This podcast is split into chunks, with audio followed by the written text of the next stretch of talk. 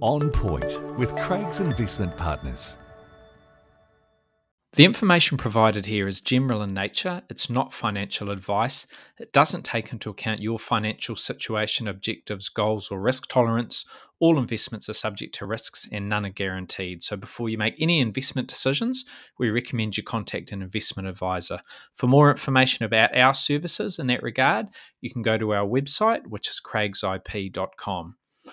Welcome to On Point. I'm Mark Lister, Investment Director at Craigs Investment Partners, and I'll be talking about a range of topics, including economics, portfolio strategy, investor education, and anything else that's happening out there in financial markets. Happy New Year, everybody. Welcome back. First episode of On Point for 2024. Still partially on leave at the moment, like many of you are, I'm sure. We'll be fully back into the swing of things at the end of this month. But for today, I wanted to share a few thoughts on some of the big questions that I think investors are wondering about ahead of this year.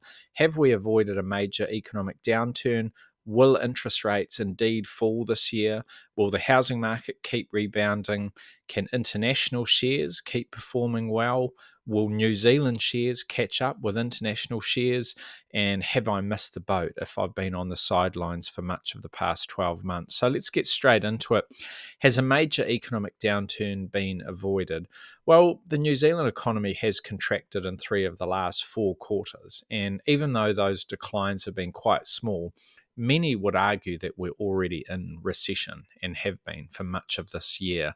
That period's also seen very strong population growth. So when you look at things on a per capita basis or a per person or a per household basis, we've definitely gone backwards. Now, that shouldn't come as any great surprise. Uh, in the last two years, we have seen the most aggressive increase in mortgage rates since the mid 1980s. So with that in mind, you could in fact argue that we've actually held it together better than many would have hoped we would. The US economy also proved very resilient last year, but again, the jury's still out as to whether the US will fall into a recession of some magnitude uh, this year financial markets have definitely become much more confident that the US Federal Reserve, the central bank, might have done the near impossible and pulled off a soft landing. And with the inflation rate in the US sitting at 3%, having been at 9 and the economy still looking healthy, there is every chance they've done that but some economists also see a slowdown on the horizon still. So I think a dose of caution is required when we're investing in the US market or, or, international markets across the board, to be honest. The good news is that if the US did fall into recession, it would be very likely to be a mild one rather than something which evokes memories of the GFC. So I think to summarize, you want to be optimistic, you want to be encouraged by what we've seen so far but you also just want to have an element of caution or defensiveness or safety built into your investment thinking. Second one, will mortgage and term deposit rates fall this year? Yeah, I think they will. I think this is as good as it gets for savers, you know, people with money in the bank sitting on deposit. And I think from here on, life should become easier for borrowers as well. We've got an OCR of 5.5%. That's where the official cash rate is. Now, that is the highest that we've seen since 2008. And when we look at the latest Reserve Bank of New Zealand forecast, which came out in November, we'll get a new set next month, but the November forecasts are the most current they suggest that the OCR won't fall below current levels until the middle of 2025 next year. However, uh, we have made some progress. Inflation has been falling faster than expected. We'll get some new data uh, in that regard later this month, too. And financial markets are very much calling the RBNZ's bluff. Financial markets see four rate cuts in 2024, four quarter of percent rate cuts, which would add up to 1% over the course of the year. And that could mean the OCR ends this year as low as 4.5%, down from 5.5. And if that occurs, the one year mortgage rate might be closer to 6 than where it is today, above 7 at about 7.3 and six month deposit rates would also fall. At the moment, they're about 6% per annum, and they'd be down at about 5 maybe in the high fours. So even if those OCR cut hopes prove optimistic, interest rates still look to be headed lower by some degree. So we might not get uh, as many cuts as markets are expecting. Some economists think we'll see a lesser amount, but either way, I think yes, mortgage rates and term deposit rates will head lower in 2024. Will the housing market rebound continue? After surging to very high levels during the COVID period, house prices fell about 20% or almost 20% between late 2021 and May of last year over that 18 month period. And since then, they've stabilized and they've rebounded by about 5%. So, yeah, I think house prices will keep pushing higher in 2024. You've got improving sentiment, you've got a friendlier policy backdrop with the new government in place, you've still got strong migration, and you've got the prospect of lower interest rates. So if I was in the market for a first home or a new home, uh, I would say there's there's there's no reason to really wait. Uh, if the right one comes up and you're in a position to buy it, you may as well get a move on because prices will probably drift higher. Uh, and with mortgage rates at what I believe is is, is a peak, or we're, we're close to a peak. At some point, those will start coming down, which will not only make your life easier as a borrower, but it could sort of give the market a bit more of a boost too. Having said that, I wouldn't get my hopes up, uh, or I wouldn't be too fearful of another major boom. There are still headwinds on the horizon for the housing market, such as rising unemployment, which has been drifting higher for the last 12 or 18 months, and it might continue to drift a little bit higher. That's usually uh, a bit of a headwind for house prices. You've also got mortgage rates that, even though they're coming down, they're going to settle well above their 2021 trough. They're not going to go back to those two, two and a half percent, three percent levels that we saw uh, during that period. That was a very unusual period. They will settle higher than that, so they'll come down, but they won't come down as as low as people did experience two or three years ago. And you've still got very low affordability, even though prices. Uh, have come down from where they were sort of two years ago, uh, two and a half years ago. They're still well above where they were pre COVID because they had such a good run during that low interest rate period. So affordability is still something that is is uh, an issue in New Zealand. Can international share markets keep performing well? Yeah, I think they can, but we should definitely expect some bumps along the way, particularly after such a strong run through the back end of 2023. November and December were just stellar months for global share markets. There's some good things on the horizon, uh, or right on top of us, to be honest. Lower inflation. Uh, we talked about US inflation that's come down from 9 to 3. Uh, similar story in the UK. It's come down from above 11 to under 4. In Europe, it's come down from 10, 10.5 to I think 2.4 uh, at the last release. So that does point to easier monetary policy, potential rate cuts in all of those regions. That will be a tailwind. Uh, and financial markets expect the first US rate cut to come in March, in fact, which is only a couple of months away. Over the course of 2024, financial markets see no less than six rate cuts in the US, six quarter of a percent rate cuts, which is 150 basis points of easing or 1.5% off the Fed funds rate in total. It's at 5.5, so financial markets see it ending this year at 4. That's a big move. However, if the Fed did end up moving a little slower than some people ha- are hoping for, or, or, what financial markets are certainly factoring in, we, we, could start to see some of those recent gains reverse temporarily uh, as people sort of have to to um, uh, understand that slower pace of easing. So it's still up in the air of, as to whether they will move as aggressively as that. The same goes for productivity developments in the AA AI space to a degree.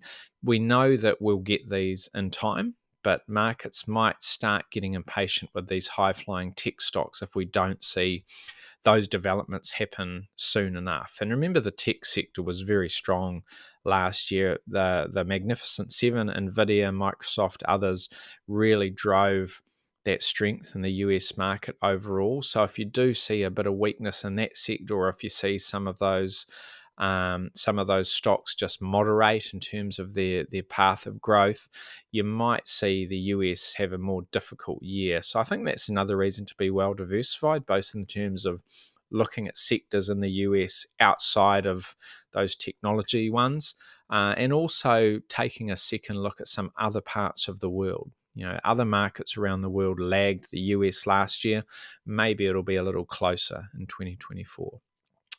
Finally, it's a US presidential election year this year, which could add to the volatil- volatility. So we've got the election on the 5th of November. Uh, the primaries will be happening soon. The primaries are where they decide who's going to run for the Republicans and the Democrats. It's looking like it'll be Biden versus Trump, a rematch. Um, uh, the first one since 1956, in fact, which will be exciting. Uh, and election years are usually good years for the US share market. Since 1960, there have been 15 election years. Uh, remember, they have an election every four years, so 15 election years since then. And 13 out of 15 have seen the market rise. There's only been two occasions where the market's fallen. One was 2000, one was 2008.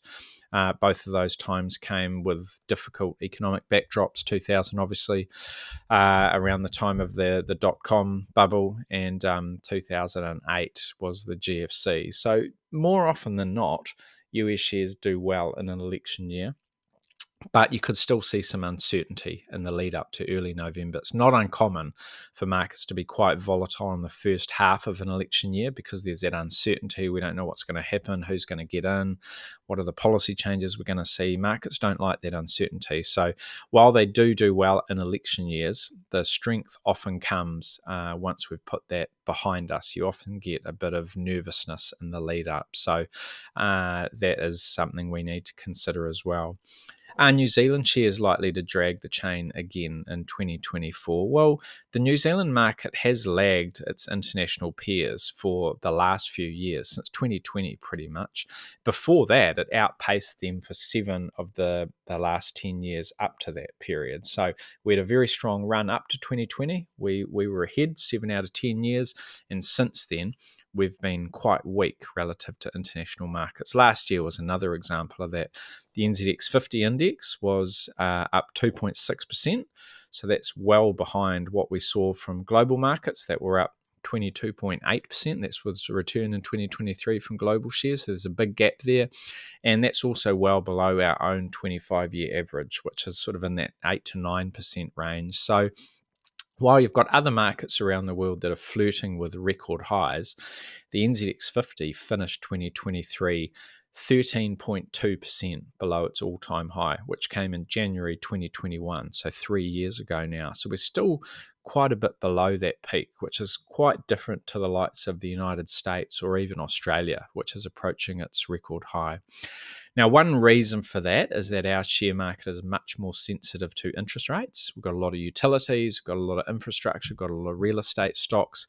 Those sectors do very well when interest rates are stable or falling. Uh, they don't do so well when interest rates are rising. And that's been the case for the last two years. So that's why we've had a tough few years. And before that, when interest rates were stable and coming down, uh, we performed quite well. So to shake off that apathy and sort of turn around that performance, I think we need to see a shift in the interest rate outlook and for declines to be upon us or on the horizon. And for me, that's something that will be a story for 2024. So I'm actually quite upbeat when it comes to the New Zealand share market for this year. I think we could go okay and come back into our own. Last question Have investors who've been on the sidelines missed the boat? No, they haven't.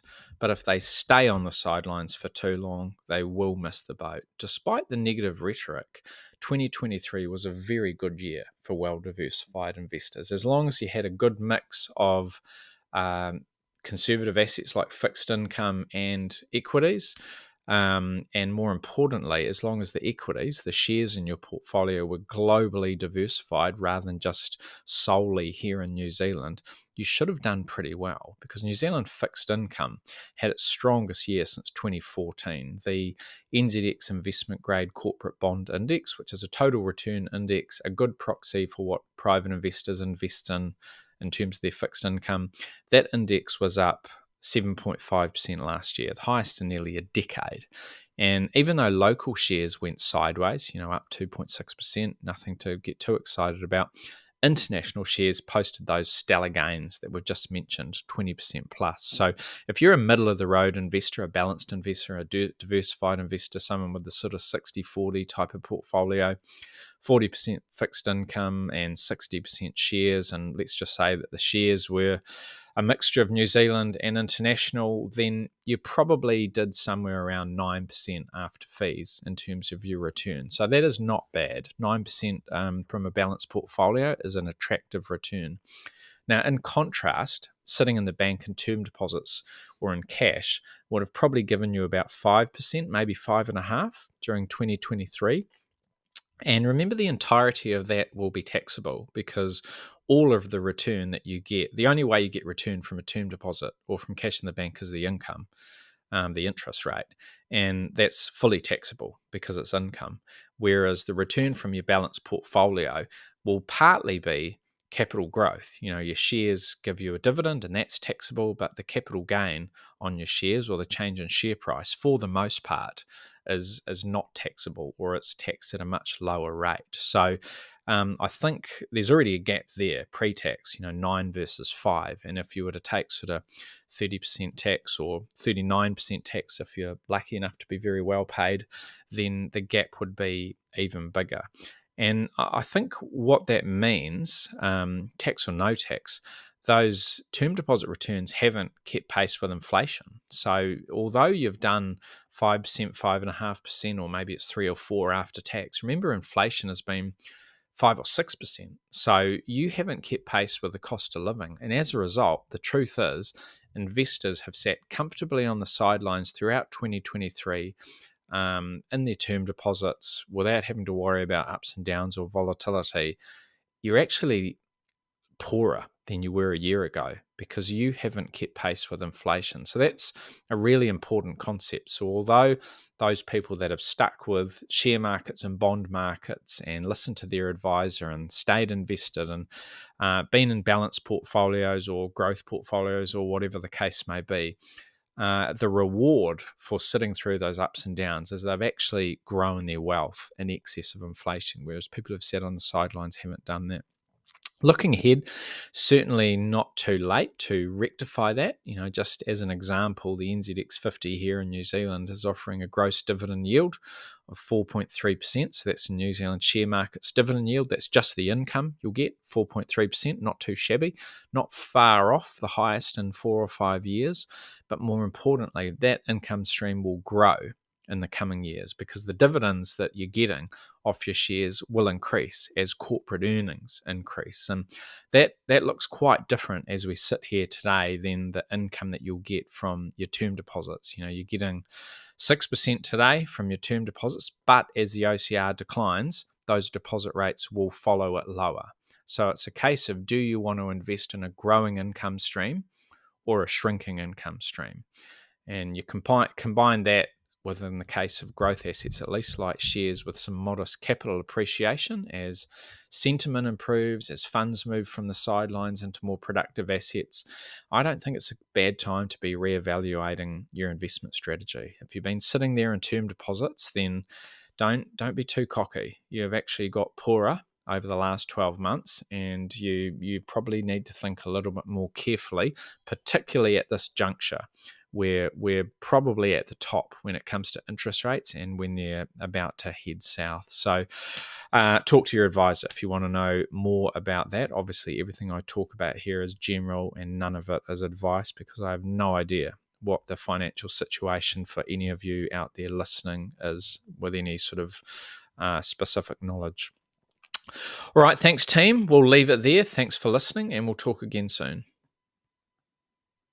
For more insights, visit craigsip.com.